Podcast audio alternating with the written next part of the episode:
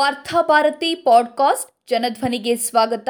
August ಹದಿನೇಳು, ಎರಡು ಸಾವಿರದ ಇಪ್ಪತ್ತೆರಡು ಬುಧವಾರದ ವಾರ್ತಾಭಾರತಿ ಸಂಪಾದಕೀಯ. ನಿರಾಶೆ ತಂದ ಭಾಷಣ. ಎಪ್ಪತ್ತೈದನೇ ವರ್ಷದ ಸ್ವಾತಂತ್ರ್ಯೋತ್ಸವವನ್ನ ಶ್ರೀಸಾಮಾನ್ಯರು ಪ್ರಧಾನಿ ಮೋದಿಯವರ ಆದೇಶದಂತೆ ಧ್ವಜಗಳನ್ನು ಖರೀದಿಸಿ ತಮ್ಮ ಮನೆಗಳಲ್ಲಿ ಹಾರಿಸಿ ಆಚರಿಸಿದ್ರು. ಇದೇ ಸಂದರ್ಭದಲ್ಲಿ ಸ್ವಾತಂತ್ರ್ಯ ಅಮೃತ ಮಹೋತ್ಸವದ ಹಿನ್ನೆಲೆಯಲ್ಲಿ ಜನರು ಪ್ರಧಾನಿ ಮೋದಿಯವರಿಂದ ಬಹಳಷ್ಟನ್ನ ನಿರೀಕ್ಷಿಸಿದ್ರು. ಪ್ರಧಾನಿಯವರು ಕೆಂಪುಕೋಟೆಯಲ್ಲಿ ನಿಂತು ಮಾಡುವ ಭಾಷಣದಲ್ಲಿ ಮಹತ್ವದ್ದೇನನ್ನಾದರೂ ಘೋಷಿಸಲಿದ್ದಾರೆಯೇ ಎಂದು ಕಾತರರಾಗಿ ಕಾಯ್ತಾ ಇದ್ರು. ಆದರೆ ದೇಶದ ನಿರೀಕ್ಷೆಯನ್ನ ಅವರು ಮತ್ತೊಮ್ಮೆ ಹುಸಿ ಮಾಡಿದ್ದಾರೆ. ಮಾತುಗಳಲ್ಲೇ ಅವರು ಅರಮನೆ ಕಟ್ಟಿದ್ದಾರೆ. ಎರಡು ಸಾವಿರದ ನಲವತ್ತೇಳರಲ್ಲಿ ಈ ದೇಶ ಭವ್ಯ ಭಾರತವಾಗಲಿದೆ. ಆದುದರಿಂದ ನನಗೆ ಈ ದೇಶವನ್ನ ಉದ್ಧರಿಸಲು ಇನ್ನೂ ಇಪ್ಪತ್ತೈದು ವರ್ಷ ಅವಕಾಶ ಕೊಡಿ ಎಂದು ಭಾಷಣದಲ್ಲಿ ಪರೋಕ್ಷವಾಗಿ ಯಾಚಿಸಿದ್ದಾರೆ. ಕಳೆದ ಎಂಟು ವರ್ಷಗಳಲ್ಲಿ ತಾನು ಮಾಡಿದ ಸಾಧನೆಗಳ ಬಗ್ಗೆ ಹೇಳಿಕೊಳ್ಳುವಂಥದ್ದು ಏನೂ ಇಲ್ಲದೆ ಇದ್ದುದರಿಂದ ದೇಶದ ಜನರಿಗೆ ಒಂದಿಷ್ಟು ಉಪದೇಶಗಳನ್ನು ನೀಡಿ ಮಾತು ಮುಗಿಸಿದ್ದಾರೆ. ಕೆಂಪುಕೋಟೆಯಿಂದ ಪ್ರಧಾನಿಯೊಬ್ಬರು ಮಾಡಿದ ಅತ್ಯಂತ ಕಳಪೆ ಭಾಷಣವಾಗಿತ್ತು ಅದು. ಅವರ ಮಾತುಗಳಲ್ಲಿ ದೇಶದ ಭವಿಷ್ಯದ ಬಗ್ಗೆ ಯಾವ ದೂರದೃಷ್ಟಿಯೂ ಇದ್ದಿರಲಿಲ್ಲ. ಎರಡು ಸಾವಿರದ ನಲವತ್ತೇಳರಲ್ಲಿ ಈ ದೇಶವನ್ನ ಭವ್ಯವಾಗಿಸುವ ಸಂಕಲ್ಪವನ್ನ ತೊಡಬೇಕೆಂದು ಜನರಿಗೆ ಕರೆ ನೀಡಿರುವ ಮೋದಿಯವರು ಎರಡು ಸಾವಿರದ ಹದಿನಾಲ್ಕು ಮತ್ತು ಆನಂತರದ ಸ್ವಾತಂತ್ರ್ಯೋತ್ಸವದಲ್ಲಿ ಕೆಂಪುಕೋಟೆಯ ಮೇಲೆ ನಿಂತು ನೀಡಿದ ಭರವಸೆಗಳ ಗತಿ ಏನಾಗಿದೆ ಎನ್ನುವುದನ್ನು ಅನುಸಂಧಾನ ಮಾಡಿಕೊಳ್ಳುವ ಅಗತ್ಯವಿದೆ.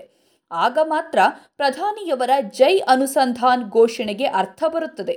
ಸ್ವಾತಂತ್ರ್ಯದ ಅಮೃತ ಮಹೋತ್ಸವವನ್ನು ಆಚರಿಸುವ ಹೊತ್ತಿಗೆ ದೇಶದಲ್ಲಿ ಎಲ್ಲರೂ ಮನೆಗಳನ್ನು ಹೊಂದಿರುತ್ತಾರೆ ಎಂಬ ಭರವಸೆಯನ್ನು ಅವರು ನೀಡಿದ್ದರು.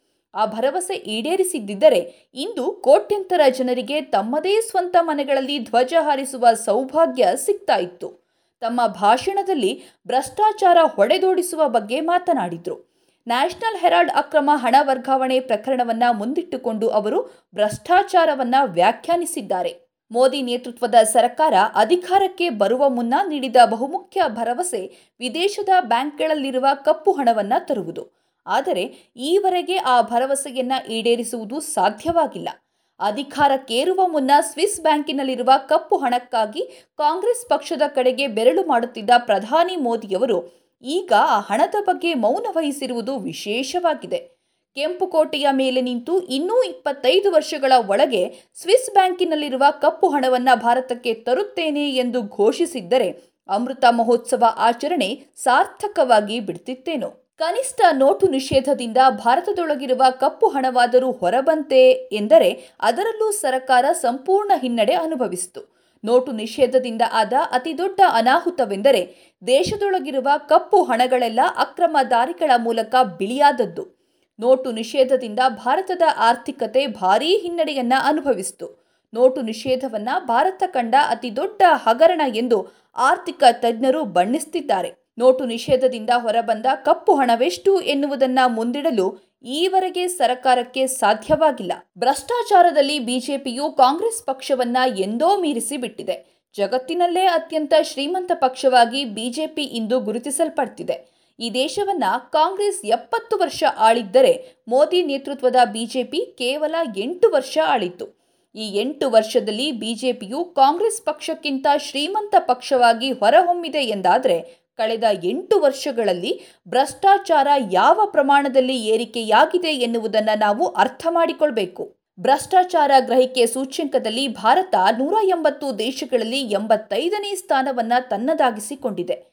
ದೇಶದಲ್ಲಿ ಬಡತನ, ಹಸಿವು ಹೆಚ್ಚುತ್ತಿದೆ ಎಂದು ವರದಿಗಳು ಹೇಳುತ್ತವೆ. ಆರ್ಥಿಕವಾಗಿ ದೇಶ ಹಿನ್ನಡೆಯನ್ನು ಅನುಭವಿಸುತ್ತಿರುವ ದಿನಗಳಲ್ಲೇ ಬಿಜೆಪಿ ಶ್ರೀಮಂತ ಪಕ್ಷವಾಗಿ ಹೊರಹೊಮ್ಮುವುದು ಏನನ್ನು ಹೇಳುತ್ತದೆ? ಭ್ರಷ್ಟಾಚಾರವನ್ನ ನಿಗ್ರಹಿಸಬೇಕಾದ ತನಿಖಾ ಸಂಸ್ಥೆಗಳನ್ನ ಮೋದಿ ನೇತೃತ್ವದ ಸರ್ಕಾರ ದುರುಪಯೋಗ ಪಡಿಸಿಕೊಂಡಷ್ಟು ಯಾವ ಸರ್ಕಾರವೂ ದುರುಪಯೋಗ ಪಡಿಸಿಕೊಂಡಿಲ್ಲ. ತನಿಖಾ ಸಂಸ್ಥೆಗಳ ಸ್ವಾತಂತ್ರ್ಯವನ್ನೇ ಕಿತ್ತುಕೊಂಡು ಅವುಗಳನ್ನ ವಿರೋಧ ಪಕ್ಷಗಳನ್ನ ಸದೆಬೆಡೆಯುವುದಕ್ಕೆ ಬಳಸಲಾಗ್ತಿದೆ.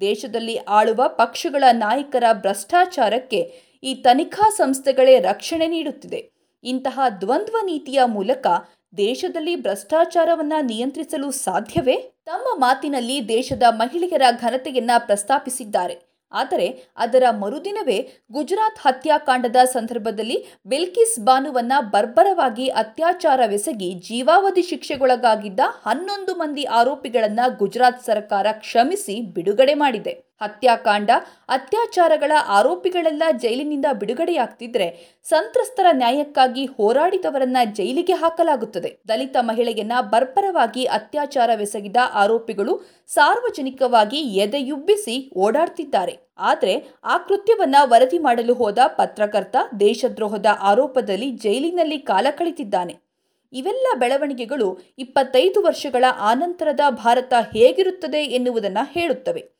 ಭವಿಷ್ಯದ ಭಾರತವನ್ನ ಗುಜರಾತ್ ಹತ್ಯಾಕಾಂಡದ ಆರೋಪಿಗಳು ಕಟ್ಟಲಿದ್ದಾರೆ.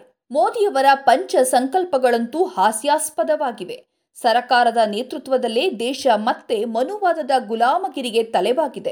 ಹೀಗಿರುವಾಗ ಅವರ ಸಂಕಲ್ಪಗಳಲ್ಲೊಂದಾದ ಗುಲಾಮಗಿರಿಯ ಎಲ್ಲಾ ಕುರುಹುಗಳನ್ನು ತೆಗೆದುಹಾಕುವುದು ವಾಸ್ತವದಲ್ಲಿ ಸಾಧ್ಯವೇ? ದೇಶದ ಜಾತ್ಯತೀತ ಹೆಮ್ಮೆಯ ಪರಂಪರೆಯನ್ನ ಅಳಿಸಿ ಹಾಕುವುದನ್ನೇ ಅಜೆಂಡಾ ಮಾಡಿಕೊಂಡಿರುವ ಸರ್ಕಾರ ವಿಭಜನೆಯನ್ನೇ ಆಚರಣೆಯಾಗಿಸಲು ಹೊರಟ ಸರ್ಕಾರ ದೇಶದಲ್ಲಿ ಏಕತೆಯನ್ನ ಮೂಡಿಸುವುದು ಸಾಧ್ಯವೇ? ಸುಳ್ಳುಗಳ ತಳಹದಿಯ ಮೇಲೆ ದೇಶವನ್ನ ಭವ್ಯವಾಗಿ ಕಟ್ಟಲು ಸಾಧ್ಯವಿಲ್ಲ. ನೂರನೇ ಸ್ವಾತಂತ್ರ್ಯ ದಿನಾಚರಣೆಯ ಸಂದರ್ಭದಲ್ಲಿ ಈ ದೇಶ ಭವ್ಯವಾಗಿ ತಲೆ ಎತ್ತಿ ನಿಲ್ಲಬೇಕಾದ್ರೆ ಮೊದಲು ಸರ್ಕಾರ ತನ್ನನ್ನು ತಾನು ತಿದ್ದಿಕೊಳ್ಬೇಕು ತನ್ನ ಆರ್ಥಿಕ ನೀತಿಗಳನ್ನ ಬದಲಿಸಿಕೊಳ್ಬೇಕು. ಸರ್ವರನ್ನ ಒಳಗೊಂಡ ಅಭಿವೃದ್ಧಿಗೆ ಆದ್ಯತೆಯನ್ನ ಕೊಡಬೇಕು. ಸಂವಿಧಾನಕ್ಕೆ ಬದ್ಧವಾಗಿ ಆಡಳಿತವನ್ನ ನಡೆಸಬೇಕು. ಬ್ರಿಟಿಷರ ಗುಲಾಮತನಕ್ಕೆ ತಲೆಬಾಗಿದವರನ್ನ, ಗಾಂಧೀಜಿಯನ್ನ ಕೊಂದವರನ್ನ ಆದರ್ಶವಾಗಿಟ್ಟುಕೊಂಡು ಭವ್ಯ ಭಾರತವನ್ನ ಕಟ್ಟುವುದು ಎಂದಿಗೂ ಸಾಧ್ಯವಿಲ್ಲ. ಅಂತಹ ಭಾರತ ಬ್ರಿಟಿಷರ ಕಾಲದ ಭಾರತಕ್ಕಿಂತಲೂ ಭೀಕರವಾಗಿರುತ್ತದೆ.